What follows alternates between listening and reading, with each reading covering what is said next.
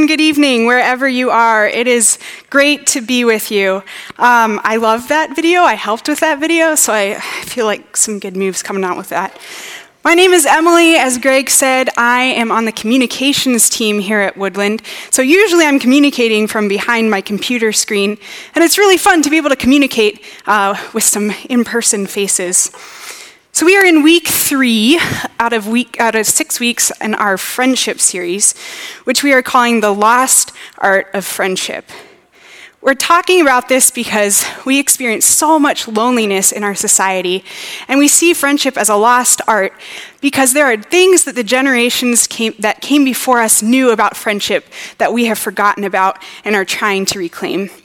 We see this especially as relevant right now during COVID when so many people are experiencing extra layers of loneliness. But loneliness is a universal human condition, and I'm really sorry that if you don't experience loneliness, I'm going to have to break the news to you that you're an android. So, five years ago, I moved from Louisiana to Minnesota, and it was a it was a tough move. Making friends in Minnesota is actually kind of hard to do. Um, I love all y'all, but it's like breaking in is tough. I was told if you want to make a lifelong friend in Minnesota, you need to go to kindergarten.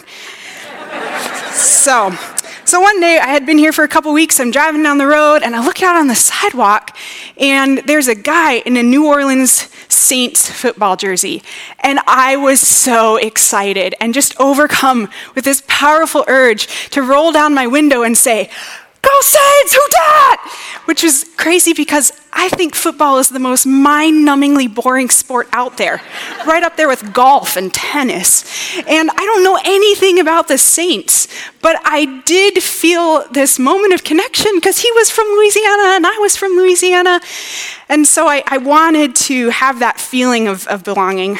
Um, I'm sad to report that I did not form a lifelong bond with Mr. Hudat, but uh, you know, I'll always think fondly of that moment.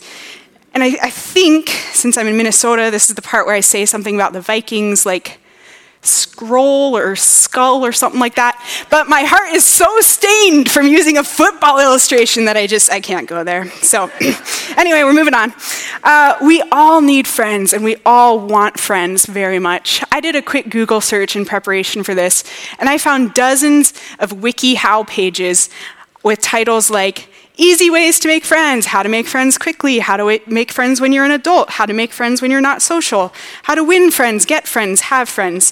Um, I've been told that if someone is older than me, they might not know what a WikiHow page is.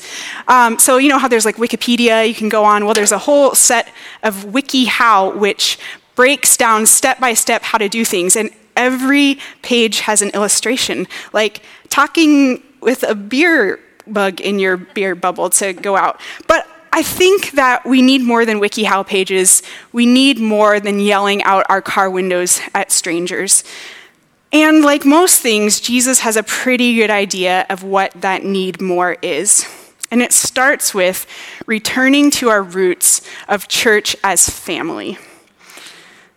Now, I know this series is about friendship, but it's really important that we understand family before we get into friendship.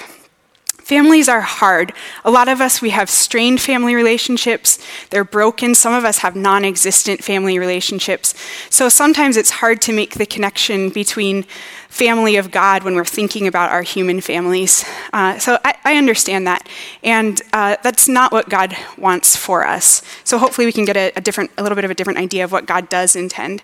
Um, in my family, we joke that no family photo session is complete unless somebody ends up in tears.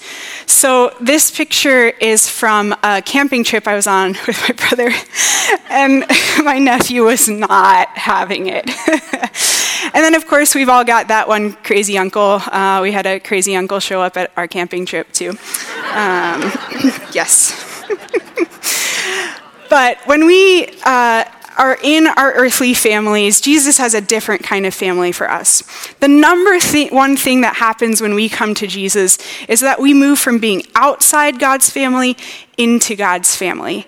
And in that, being adopted into God's family, we get Jesus as our big brother. He's the oldest of the siblings. Colossians calls him the firstborn over all creation. And Jesus calls us his siblings right back. Hebrews 2:11 says, both the one who makes people holy and those who are made holy are of the same family. So Jesus is not ashamed to call them brothers and sisters. Whew. Unfortunately, in the church, we mostly treat this as a cliche. We use it at the church potluck when we're saying, Oh, excuse me there, Brother John, I'm just going to sneak on behind you to get some of Sister Susie's hot dish. And that's about as real as family gets to us. But the fact is that spiritual adoption is not a metaphor. Being brothers and sisters in Christ is as real as siblings can get. I have a lot of identities. I'm a daughter, I'm a sister, I'm an aunt, I'm a friend, I'm a runner when I feel like running, I'm a Doctor Who fan, but my biggest identity is that I'm a child of God. So, in relation to other believers, my first identity is that I am a sister, I am a sibling. Uh, there's this really great book I read on this topic. It's called Beyond Awkward Side Hugs uh, Living as Christian Brothers and Sisters in a Sex Crazed World. It's by Bronwyn Lea. It's a unique book. I haven't found something else on this topic like this, and I highly recommend it. And an exciting thing is that in three weeks, Bronwyn is going to be on our end of series panel, so I'm excited about that. But she gives a really good summary of this idea. She says, being united to Jesus ripples into every relationship we have, fundamentally changing who we are via v one another. Our primary matrix for relating to other Christians is no longer figuring out whether they're acquaintances or friends, but rather knowing they are brothers and sisters and moving from there. The kindred spirits we look for in friendship now draw from a deeper connection of kinship. Now, intellectually, we can know this, but we can still walk away with nothing in our lives actually changing. Our hearts have to understand that the covenant bond we have with brothers and sisters in Christ is the strongest bond in our lives, and we need to take it seriously. The early church took this very seriously. So I want to give you an example from the early church, from the life of Saul, also known as Paul. So, before Saul met Jesus, he was intent on wiping out Christianity. He was dead set on it. Uh, the book of Acts says that he was breathing out murderous threats. And uh, in Acts chapter 9, he's on his way to Damascus to round up all the Christians and put them in prison. And on the way, he has an encounter with Jesus. And he's left blinded. And he's, so he's taken into Damascus. And for three days, he doesn't eat or drink anything. During that time, Jesus comes to one of his followers who's named Ananias, and he says, Ananias, I want you to go to this, I want you to go to this man named Saul. He's waiting here. I've given him a vision that you're going to come, and I want you to put your hands on him. And Ananias says, Um, are we talking about the same Saul? Because Saul is, I've heard about this Saul and the harm that he's doing to the church, and I just, I'm not sure this is a good idea. And Jesus says, Go, because I have chosen this man. So Acts 9:17 says what happens next. Then Ananias went to the house and entered it. Placing his hands on Saul, he said, Brother Saul. The Lord, Jesus, who appeared to you on the road as you were coming here, has sent me so that you may see again and be filled with the Holy Spirit. When Ananias came to Saul, Saul, who would have rounded up Ananias in prison or murdered him, he said to Saul, You are my brother. That was the first thing he said, because in Christ, the first relationship is as brothers and sisters. When we are adopted into God's family, former enemies become family. When you say yes to Jesus, you're saying yes to his family, just like the saying, when you marry someone, you marry their family. Sometimes I, I, like to think about the disciples in the boat out on the sea, especially when Jesus isn't with them. And I picture Matthew, the tax collector, and I picture Simon the zealot. Now, Simon the zealot belonged to an order that sometimes assassinated tax collectors. So you've got Matthew and the guy who wants him dead. Uh, this is like a Bernie bro and a MAGA diehard rowing the, pulling the same oar together. We don't pick who's in our boat. They're all siblings. Jesus puts people in the boat, and then we remember that they're our sisters and brothers. When I'm interacting with someone, between me and that person is Jesus. Every interaction I'm in, because God lives in me, I go through him to that person. So between me and every other believer, the Holy Spirit is reminding me that this is a sister or brother. So take a second and imagine what would life be like if you saw people as first your sisters or your brothers? A friend of mine told me this last week about a coworker that she was having a really difficult time with. And she didn't know how to resolve this relationship. They were always um, butting heads, and it was keeping her up at night. And then she had this breakthrough when she imagined herself. She said these exact words I imagined fiercely advocating for this woman she imagined them not in this little part of their relationship, but the whole extension of their relationship. And she asked Jesus, How do you see this woman?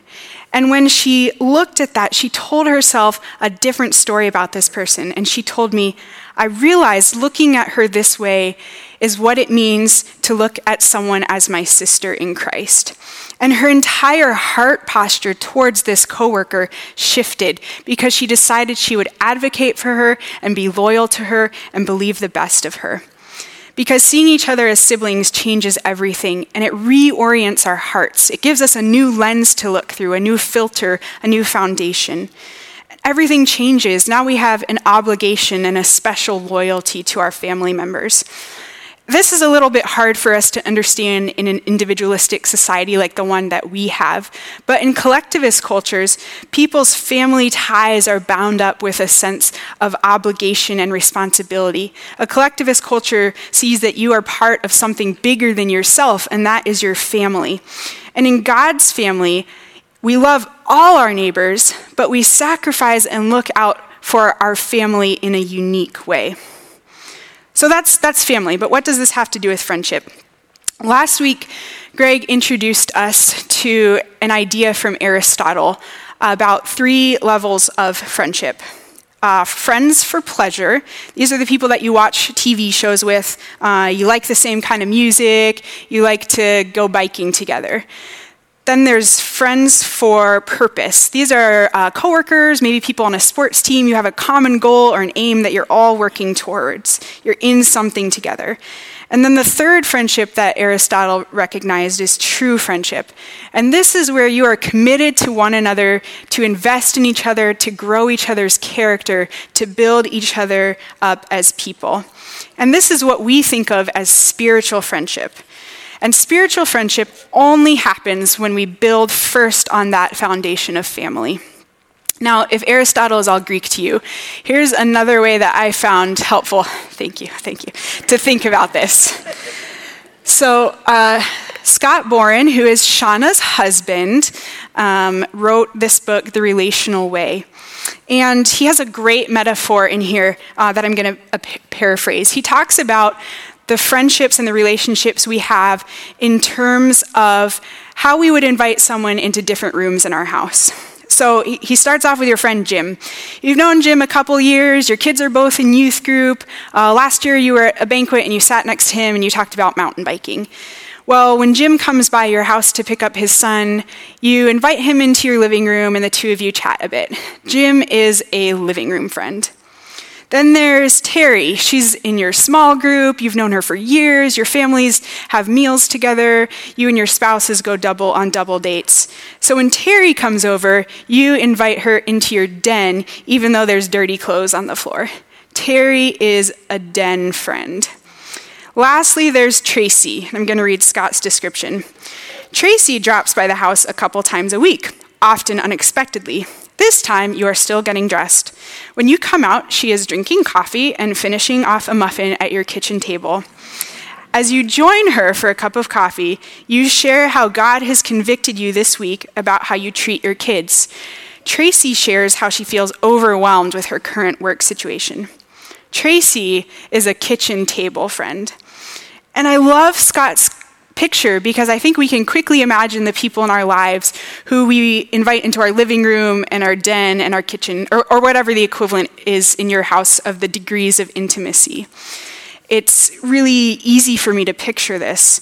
And there are joys and benefits in levels one and two and three. There are joys and gifts in the living room friends, the den friends, and the kitchen friends. Each one of these is great.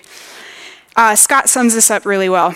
While each of these people would be considered a friend, some are new acquaintances and others are like family. Each has a different kind of access to your home's life and heart. So each of these is important. But as a society, it seems that generally we're stuck on levels one and two of those living room and den friends. Most of our friendships are built around either an affinity that we share or an affiliation.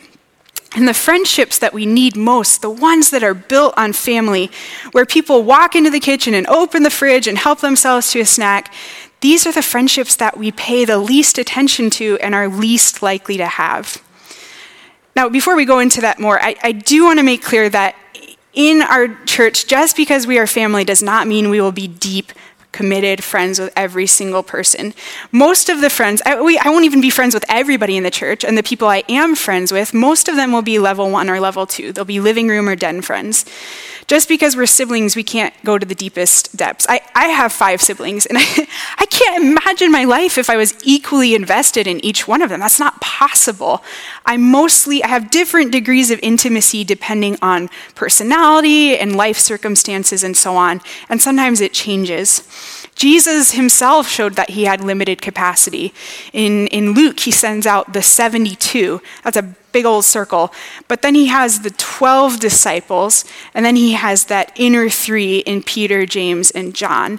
So Jesus models for us those the capacity we have and our capacity for spiritual friendship maxes out about maybe 3 or 4 with that said, in all our friendships, one, two, three, living room, den, and kitchen, we need to ask Jesus for discernment in all three of those. Who am I called to be friends with? Which may mean I don't necessarily pick friends based on who I find fun to hang out with, but who Jesus is asking me to befriend. One of the ways that we take care of our siblings is keeping an eye out for them when they're lonely and maybe when they need a friend. Sometimes one of our siblings will need us more than another sibling. So we're not always asking on levels one and two, who's really fun, although that's great to have for friends, but who maybe needs a friend right now? Who are you calling me to? We also need Jesus' discernment in who we're called to be spiritual friends with. We can ask him, Jesus, who are you asking me maybe of my existing friends or someone new to have a spiritual friendship with, a kitchen friendship. So, spiritual friendship goes beyond fun and enjoyment to spurring each other on to Jesus and helping us grow. Dr. Soo-Inn Tan is the director of Gracework Ministries, and he describes spiritual friendship like this a friendship that is rooted in Christ for the purpose of helping followers of Jesus grow in Christ. We cannot connect with all our friends with the same degree of intensity, but there will be those two or three people in whose lives we are called to be vitally active and lovingly extravagant. With these people, we are our true selves. We carry each other's burdens. We challenge each other. We cheer each other on. We go through the thick and thin. So last week, Greg talked about some myths that go, that go along with spiritual friendship, that spiritual friendship is able to push back against. And I think they're worth repeating um, because they're so ingrained in our culture that we need to know about them and see how spiritual friendship can go upstream against them. The first one that Greg talked about is the myth of romantic love. This one says a couple different things. First of all, it says that your significant other is going to meet all your needs for intimacy, or most of them anyway. That they're going to be your soulmate, your best friend, and that they are going to provide everything you need as far as emotional support. And this just isn't true. And it's really, really bad for us because what it ends up doing is it ends up isolating couples. They turn in on themselves and cut themselves off from other couples and also from singles. And they're under this incredibly unrealistic expectation that they will be able to meet every single thing that their spouse needs. And the truth is that we all need a family of fellow believers to surround us, to help us grow. Our status as siblings is greater than our marital status.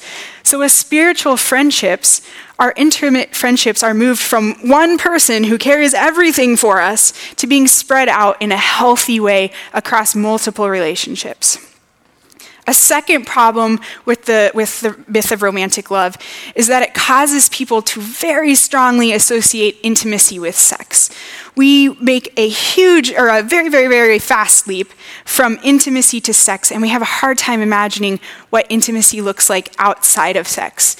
We can't even imagine a time that in history friendship was the pinnacle relationship over romantic relationships. Can you imagine our society thinking that today? It's, it's such a foreign idea to us.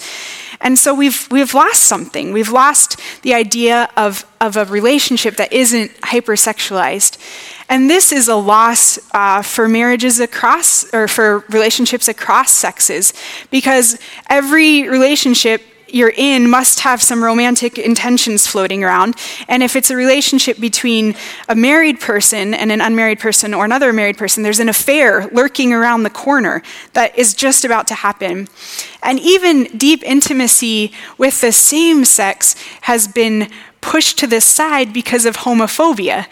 And this is particularly hard for men as, as opposed to women. Men in our culture are not able to express affection and intimacy physically or with their words for the most part because they get societal pushback for them.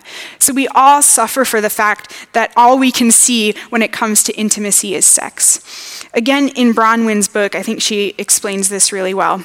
She says, when we see two women holding hands or a married woman texting with a married male friend, we, the church, jump to the same conclusions that the world does. This must be a romantic love, and we should panic. We are blind even to the possibility that there could be alternatives such as affection, friendship, kinship, and deep commitment at play. Our sex crazed culture trains our minds to see people primarily as sexual beings and or sexual partners rather than as human beings, potential friends, and ministry partners. But as siblings, we don't have to buy into that. We can have intimacy between sisters and brothers, between sisters and sisters, between brothers and brothers. We can be close to each other without being afraid. We can be at ease with one another because spiritual friendship makes this possible. And again, Jesus is the ultimate example of this, right? He shows us how a brother te- treats his sisters. He was friends with Mary and Martha, they were dear friends to him. And he scandalously sat alone with the woman at the well. And Jesus had among his followers, people who traveled with him and supported his ministry, he had both married and unmarried women supporting him. This was part of his group of followers.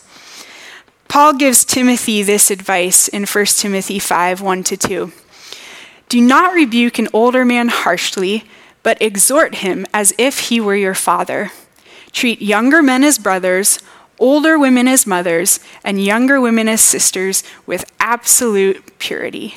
That's good advice. That's good advice to come into interactions with.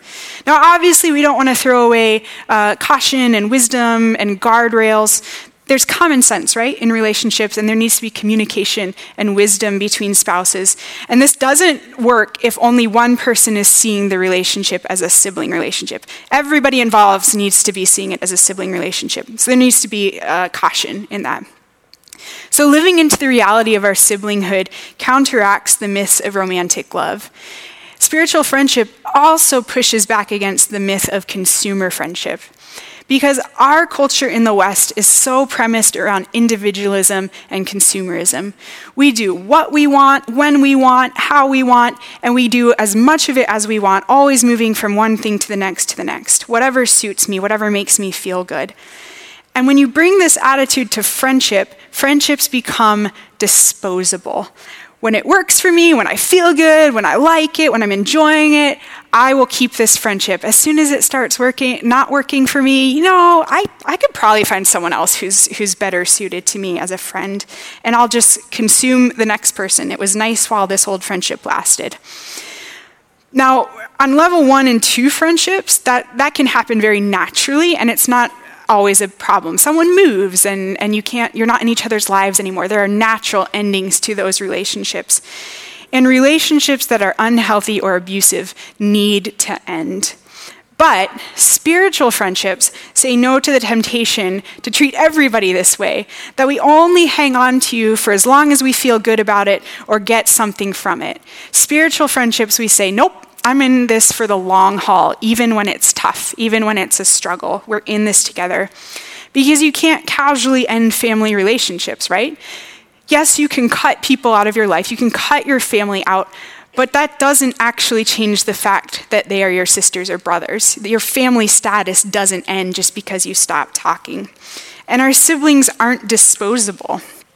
So, in these ways, a spiritual friendship goes upstream against individualism through self sacrificial love, and it goes upstream against consumerism because I'm not jumping from person to person to meet my needs, but I'm committing to, to that person. I want to share an example of how this looks in my own life.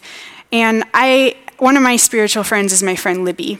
We lived next door to each other for three and a half years. Uh, we've known each other for four years. And one of the first times I noticed her, I looked out my window. Our houses are right next to each other, were. And I saw her and her three kids walking through the backyard, and they were all wearing Star Wars costumes. And I was like, I need to be friends with this woman. So I invited myself over to her house and I said, I brought a pancake mix, which I'd never made pancakes from a mix before. I said, I'll make pancakes.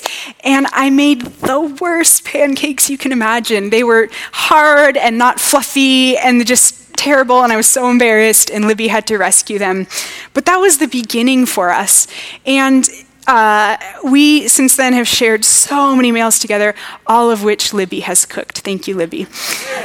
and in our four years as friends, we've walked through a lot of really hard things together, things that are so hard you you know you end up on the floor crying because you just don't know if you can handle them and we've talked each other off of ledges and we've shared things that we wouldn't share with other people she knows a lot of my deep dark secrets i think all of them probably and Libby is just such a joy in my life. She's always my plus one for every event I go to. She knows that my love language is words of affirmation and that I love getting mail. Checking the mailbox is one I, like my favorite part of the day.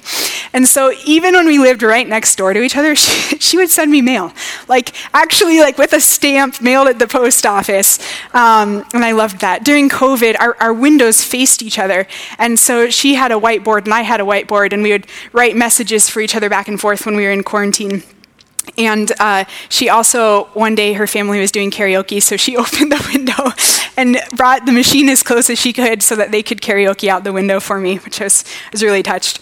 Uh, sometimes she's running errands, and I join her not because I need anything, but because it's just, I just like being with her. And of course, like any friendship, we've gone through some, some tough things. Uh, one time we were moving a decorative uh, water fountain in the backyard together, and, and she dropped it on my foot. Um, that was painful. Uh, did I forgive her? Yes, I did, because that is what spiritual friends do. Did I forget? anyway, I love you, Libby. I really do. And I have a key to Libby's house, which means that sometimes I do go in and get a snack from the fridge while she's still getting dressed. But the biggest gift, and what makes this a spiritual friendship, is that Libby is consistently pointing me back to Jesus. She knows that my ultimate comfort and encouragement has to come from Him. So when I'm having a hard time, she brings me back to Jesus, not just the comfort that she can offer in chocolate and watching a movie together. She invests in my character. She provides accountability with me, even though sometimes it means her saying hard truths to me, because she knows that I'm better for it. She's able to say hard things to me and look out for me, and she consistently prays for me. I so appreciate that. And she is the iron that sharpens iron for in my life. Um, a couple weeks ago, I woke up from a really terrible nightmare at one in the morning.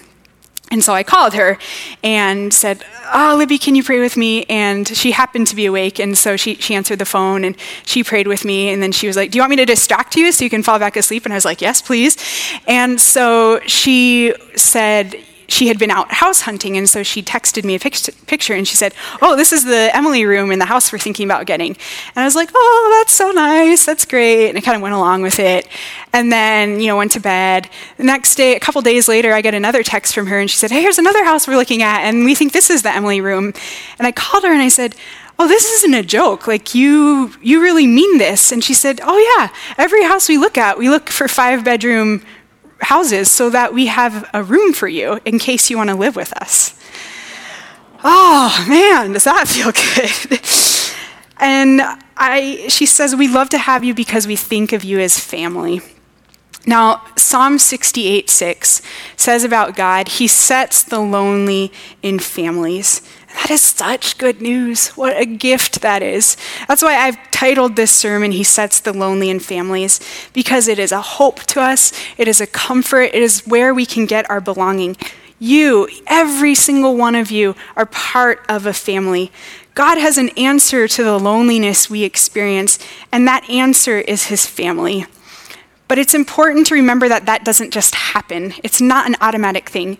Yes, his answer to loneliness is family, but we are the ones who make that happen then. We have to take the initiative. We have to do the work. And it's hard work and it's not easy and it's not always fun, but it is what we are called to for each other.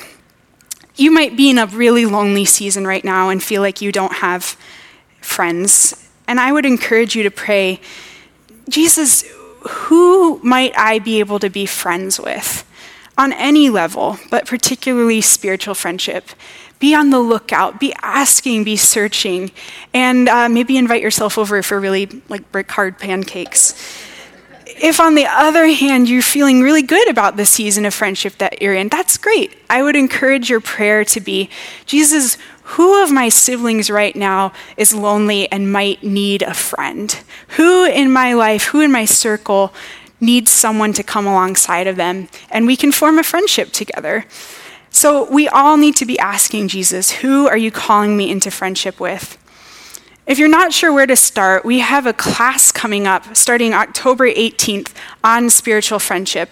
And it's foundational principles and guidance on how to form these friendships that go beyond the living room and the den into the kitchen refrigerator. It's, it's really good stuff. I went through uh, the class as part of something we did as a staff, and I highly, highly recommend it. I think it's a great starting place. Registration is open, so you can go on our website and register for that. I also want to say that this is a process. This takes time. It's not something that happens right away. You will not leave this service, go find the first person you meet and all of a sudden be instant friends. So don't be discouraged. Sometimes it, it, takes time and you'll have false starts. You'll think, oh, this is the person, and it'll sputter out. But don't give up. Just keep your ears and your eyes open to what God is calling you to.